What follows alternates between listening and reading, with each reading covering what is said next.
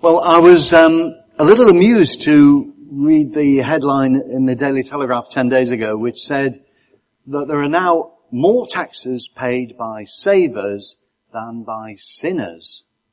And the story in the Telegraph was that for the first time, the taxes raised from investment, house buying and inheritance tax are greater than those raised by the nation's smokers, beer drinkers, spirit drinkers, and cider drinkers.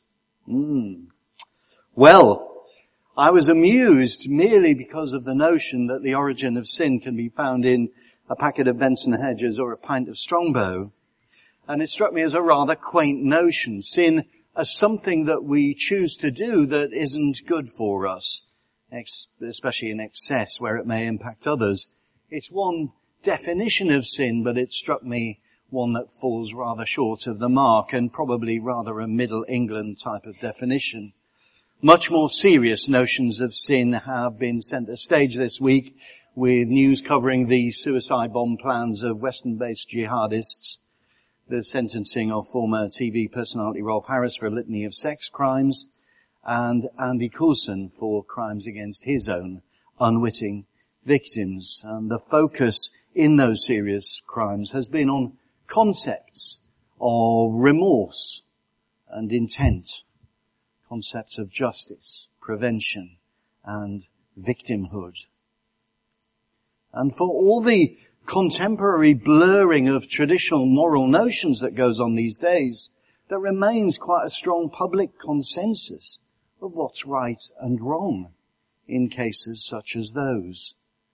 And there remains a thirst for justice and for the restoration of victims. So, amidst all of that that goes on in our newspapers and on our television screens and in our daily lives, what can it mean that we as Christians believe in the forgiveness of sins? For that's what we declare in the Apostles' Creed, and that is therefore what we'll explore today. We're in the tenth week of our series on the Apostles' Creed, that very early statement of what Christians believe. And we're delving into it because revisiting its words in the light of scripture helps illuminate what's meant and what is not meant. So we can mean what we say. So what does it mean to believe in the forgiveness of sins? To believe in the forgiveness of sins.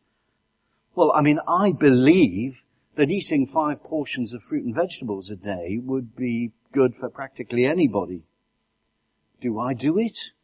Well, sometimes I try, I, I certainly try to. I accept the theory and try to practice it. Believing in the forgiveness of sins though is a little different but has an important similarity.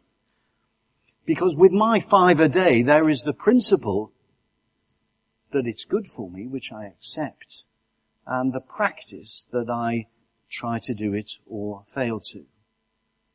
I believe that the forgiveness of sins has a principle too. It's that God forgives anyone who says sorry and means it and intends to lead a new life in Jesus Christ. But there's also the practice. If I believe in the forgiveness of sins, then you'd surely know me as a person who is of extremely forgiving nature and forgives all others who sin against me. And we hear the echo of that two elements of it in the Lord's Prayer, don't we? Forgive us our sins as we forgive those who sin against us. Our passages that we just heard echo those two aspects of forgiveness. God's forgiveness of us and our forgiveness of others. And in them we hear, we heard first from Ephesians, the big picture of how forgiveness fits into God's plan for us. And then in the parable, the individual detail of how we as human beings may or may not respond by showing a bit of mercy to others. So my talk's going to mirror those passages. First, God's forgiveness of us, and then our forgiveness of others. Of all the lines in the Apostles' Creed, I would contend that this is the most challenging. Not at a head level, not that it's difficult to understand or to believe in as a concept, but at a heart level. I mean, this finished, this service will finish at about just before 11 o'clock, 5 to 11 or something like that. Within one hour of it finishing, I hazard a guess that nearly all of us will have had an opportunity to forgive another person or not. And some of us will be wrestling with this very weighty idea of forgiveness even as I speak. I mean, if you could hold that back to 11, that would be good as well, but, um, so that you can hear what I've got to say. Because if you're anything like me, you often don't really forgive at all. Sometimes I say it's fine when it isn't. And sometimes I say it doesn't matter when I think it really does. Or I just shut out a person that's injured me and imagine I've forgotten them because I'm no longer trying to get my own back. Imagine I've forgiven them because I'm not trying to get my own back. Real forgiveness is much more like removing the barricades that we put up that block a relationship and restoring things in a loving way. It's a deeply challenging concept, so I'm going to suggest we quickly pray for God's help with that. Dear Lord, as we come before you and seek to find out what it is that you want to say to us through these couple of passages, Lord, we pray that you'll give us wisdom in the speaking and the hearing, and the heart to grow in obedience and love of you. May your spirit be with us, we pray. Amen. So let's turn first, if we may, just briefly to our first Bible passage from first Ephesians. It's on page 1173, 1173, because I'm just going to refer to a few verses from it. Um, oh, there's also the yellow uh, sermon guide, of course, which is a very good summary of where I thought I was going with the sermon on Wednesday night. But by by God's grace is actually where I am going. So I mean, even, even better. So it retains its utility. Okay, well let's look up this uh, passage briefly and in it, Paul is giving a tremendous summary of God's big picture for unblocking his relationship with all people of his creation, in other words, you and me. He's been sinned against. We know that through history and through our current actions, through disobedience. And yet has an amazingly generous plans, plan to put things right. Now the underlying principle that runs throughout this passage which you won't spot until you've read it in about three or four times, necessarily, is that God forgives us because He loves us. He loves us in a way that a good father might love. And He wants to unblock our relationship so much that it's expressed as His desire to adopt us and to have us join His family and share in His inheritance. And we know that it's about His love. Because it's there in the second sentence of verse 4. In those two words, in love. Now the whole of this passage rests for its meaning on those two words. In love. He predestined us to be adopted as His sons through Jesus Christ in accordance with His own pleasures and will. All of this passage and its description of the benefits of being Christian, like being forgiven, stem from those two words. Even better in some other translations which say, because of love. So God is prepared to do anything to unblock our relationship with Him, which is caused by sin, because He loves us. That's why. How does he do that? What's his plan for unblocking the gunged up sink or for taking down the wall? He does it through Jesus Christ.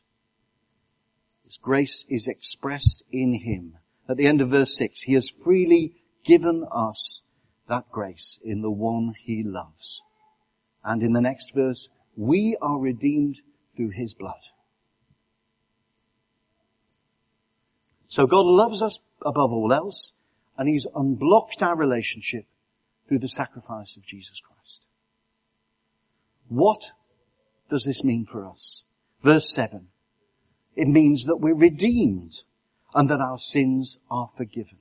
Unblocking has meant that our sins against God are cancelled out by the blood of Jesus. In fact, this, this Ephesians passage is a tidy little summary, if ever you need one, of some of the core of the Christian gospel. And it wouldn't make a bad creed all on its own. And it reveals God's gracious plan for us. So that's the why, the how, and the what. When did God plan all of this out for us? In verse 4, He chose this path for us before the creation of the world. In other words, sin and disobedience angered and disappointed God, but it was always His plan that we would need to be redeemed so that we might become His adopted sons and daughters.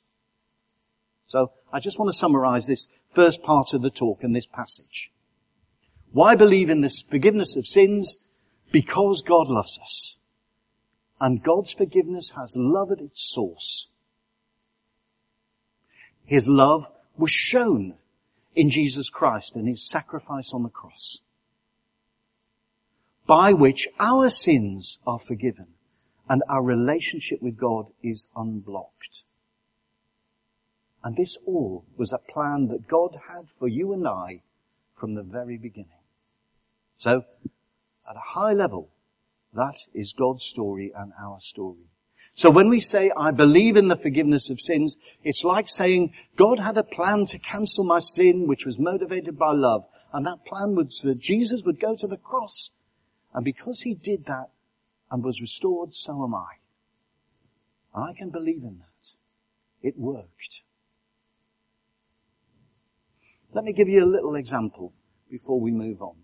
In my home office, like probably quite a few of us, I've got a shredder, a shredding machine. And I use it to shred things that are confidential or personal, and it's a very good shredder. It cuts them up into tiny, tiny pieces. And then every so often I empty these thousands of tiny bits of paper into the recycling bin. And once those bits of paper have been shredded, they can't be distinguished anymore or pieced back together again. They're lost. In our story of God's forgiveness, our sin is like those thousand bits of paper, efficiently disposed of, incapable of being reassembled. It's a bit like God has given us a shredder as a means of dealing with our sin in giving us Jesus Christ and His cross. But there is a bit of a limitation in the illustration. Because I don't regularly give thanks to Staples office equipment for the provision of my shredder. But I should not be blasé about God and God's means of dealing with my sin. Quite the reverse. And once the thousand little bits of paper are in the bin, I forget about them. Yet, when I'm forgiven by God in that way, I should not forget. So believing in God's forgiveness and the love that is at its source also means saying thank you. It means never taking it for granted. It means learning our lessons. It means trying to make sure the shredder doesn't run quite so hot in future. Just because we're forgiven can't make us forgetful. Let's be restored and remembering. So, love is at the source of God's forgiveness. Love might also be at the center of our response to that love.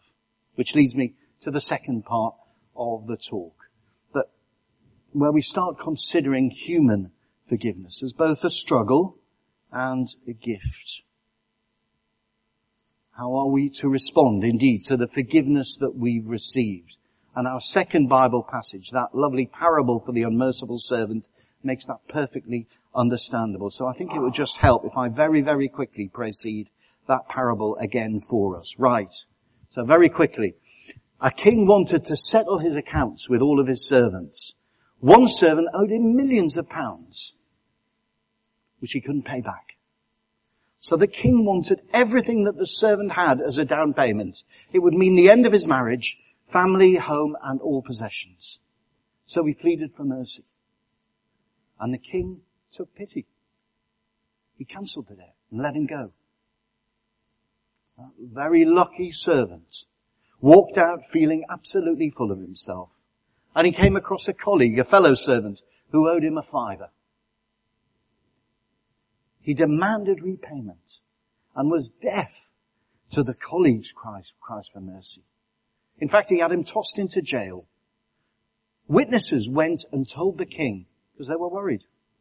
The king was furious, called the lucky servant back and reprimanded him.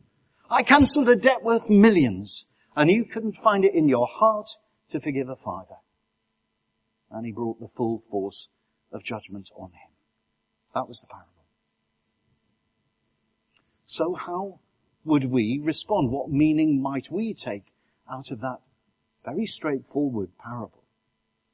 As we are forgiven by God, so we are to forgive others. God's forgiveness, we've heard, is like a shredder on overtime. Debts of millions that we've mounted up are being scratched out. And yet those hurts that we receive, we should, it should be easy, shouldn't it, to find it in our hearts to forgive those things.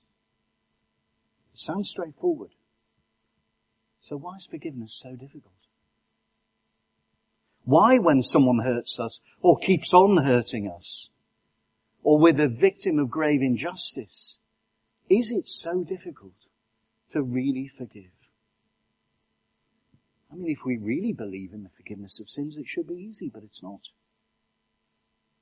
I'm not going to suggest I know the answer to all of those questions. But I do want to recognize a few things before us this morning. Why forgiveness is a struggle. First, all of us sometimes deny that we owe God very much at all. The concept that He's forgiven us millions of pounds worth equivalent worth of sin is something that isn't always easy to recognize. Because compared to some of the crimes that we hear about in the news or the misdemeanors in our local community, we often feel as though we're leading more or less decent lives. And okay, there are times when we've had to call on God's forgiveness, but we haven't given Him great cause. In other words, we get a bit proud. And when we're proud, that whole equation of a million against a fiver no longer works. Because if you feel as though you've been forgiven for only five pounds, and forgiving another for the same Still seems like a big deal. That's one reason why forgiveness is difficult. Second is the hard reality that sometimes the sins that are committed against us, or the injuries that we receive rather, can add up to an awful lot more than five pounds. It's not wrong to say that, because sometimes that is part of our story. And God knows that. We struggle to forgive because we don't know where to start or even whether starting is something that we want to do or could do. If that's you, you might want to look at a helpful book that I've come across, the book of Forgiving by Desmond and Mpho uh, Tutu which is about family and national forgiveness. Provides some place to start looking. And if that interests you, have a word with me at the end and I'll get a copy for you. But a third reason why forgiveness is sometimes difficult is when we're like the co-worker who looked at the lucky servant and who saw the massive debt that he'd had waived, yet who remained at hard-hearted hard-hearted on trifling matters. Sometimes that might be people's experience of us, of Christians, or of those who play, pay lip service to belief in the forgiveness of sins. I mean, if we were being held to ransom for a debt of five pounds by a Christian, how could we believe in a God that claims to forgive millions? So our behavior is important. Or sometimes our sins may seem to us so great, so overwhelming that we can't believe that God would be so gracious as to offer us a fresh start. But the Jesus parable places no limit on that forgiveness. Now you yourselves may be in none, one, or all of those places that I've described, struggling with forgiveness in all sorts of ways. Everyone has a different experience. And it can be a journey that's very far from cozy, but requiring brutal honesty of ourselves and of others. It can benefit from the remorse of another, but can be effective without it. So why, if forgiveness is so difficult, why should we believe in the forgiveness of sins and carry out that practice of grace? Well, I think it's because our forgiveness of others is a gift that only we can choose to give and makes a huge difference. Gifts might be free to receive, but costly to give. So why give forgiveness to others and believe in its power? I'm just going to draw together in, and conclude by giving you a few reasons why. First for ourselves. Forgiving a hurt that's been done to us makes us free and gives us peace. Without forgiveness, we become incredibly burdened. We erect so many walls in our lives, block so many sinks, and keep count of so many IOUs that we become unable to operate as a loving person. Because there are too many places we can't go, too many people that we need to avoid, and so much stored up pain in our heart that our heart breaks under the strain. So costly though it is, removing bricks does free up paths. Unblocking sinks does allow water to flow. And shredding IOUs does lighten what we carry. Our forgiveness is a gift to ourselves. Second, it's a gift to others. Forgiving a hurt done to us shows others that our Christian faith is not just about doctrine, but about practicing grace. Unless we forgive five pounds, how can we point to Jesus Christ? What does Easter mean if we hold on to debts we could easily waive?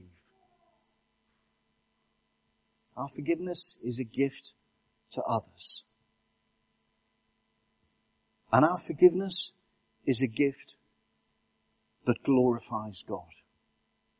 It reflects His greatness in our tiny acts.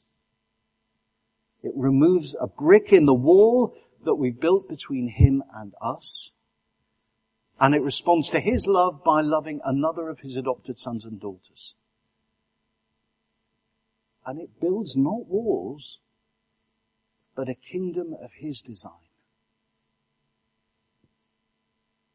Our forgiveness is a gift of love returned to God through Jesus Christ. So, just to finish, I wonder if someone now asked you what it means when you say, I believe in the forgiveness of sins, I wonder what you'd say. I've tried to help a bit by uncovering what I think God says in those two pieces of scripture. That God forgives us because He loves us. He wants us to be part of His adopted family, that communion of saints, holy and blameless in His sight. And Jesus' sacrifice on the cross was His means of forgiving us, costly though it was. But as Jesus was restored so are we. And as we are forgiven, so we forgive others. Our forgiveness may be a simple debt that we cancel, or it might be a lifetime's journey we need to make, where even the first step is a struggle. God knows the cost to us. And yet, forgiving frees us, it gives us peace, and points others to a merciful God, bringing Him glory. Well, it's hard to believe in something if we've never experienced it. And we're going to get the chance, perhaps, to reflect on some of these things in the remainder of our service shortly. And in that time and the time that follows in your day and week, I'd urge you to reflect on the forgiveness that you've received from God and give thanks for it. Enjoy the freedom that it provides and relish the restored relationship. Sense the hope He's given you.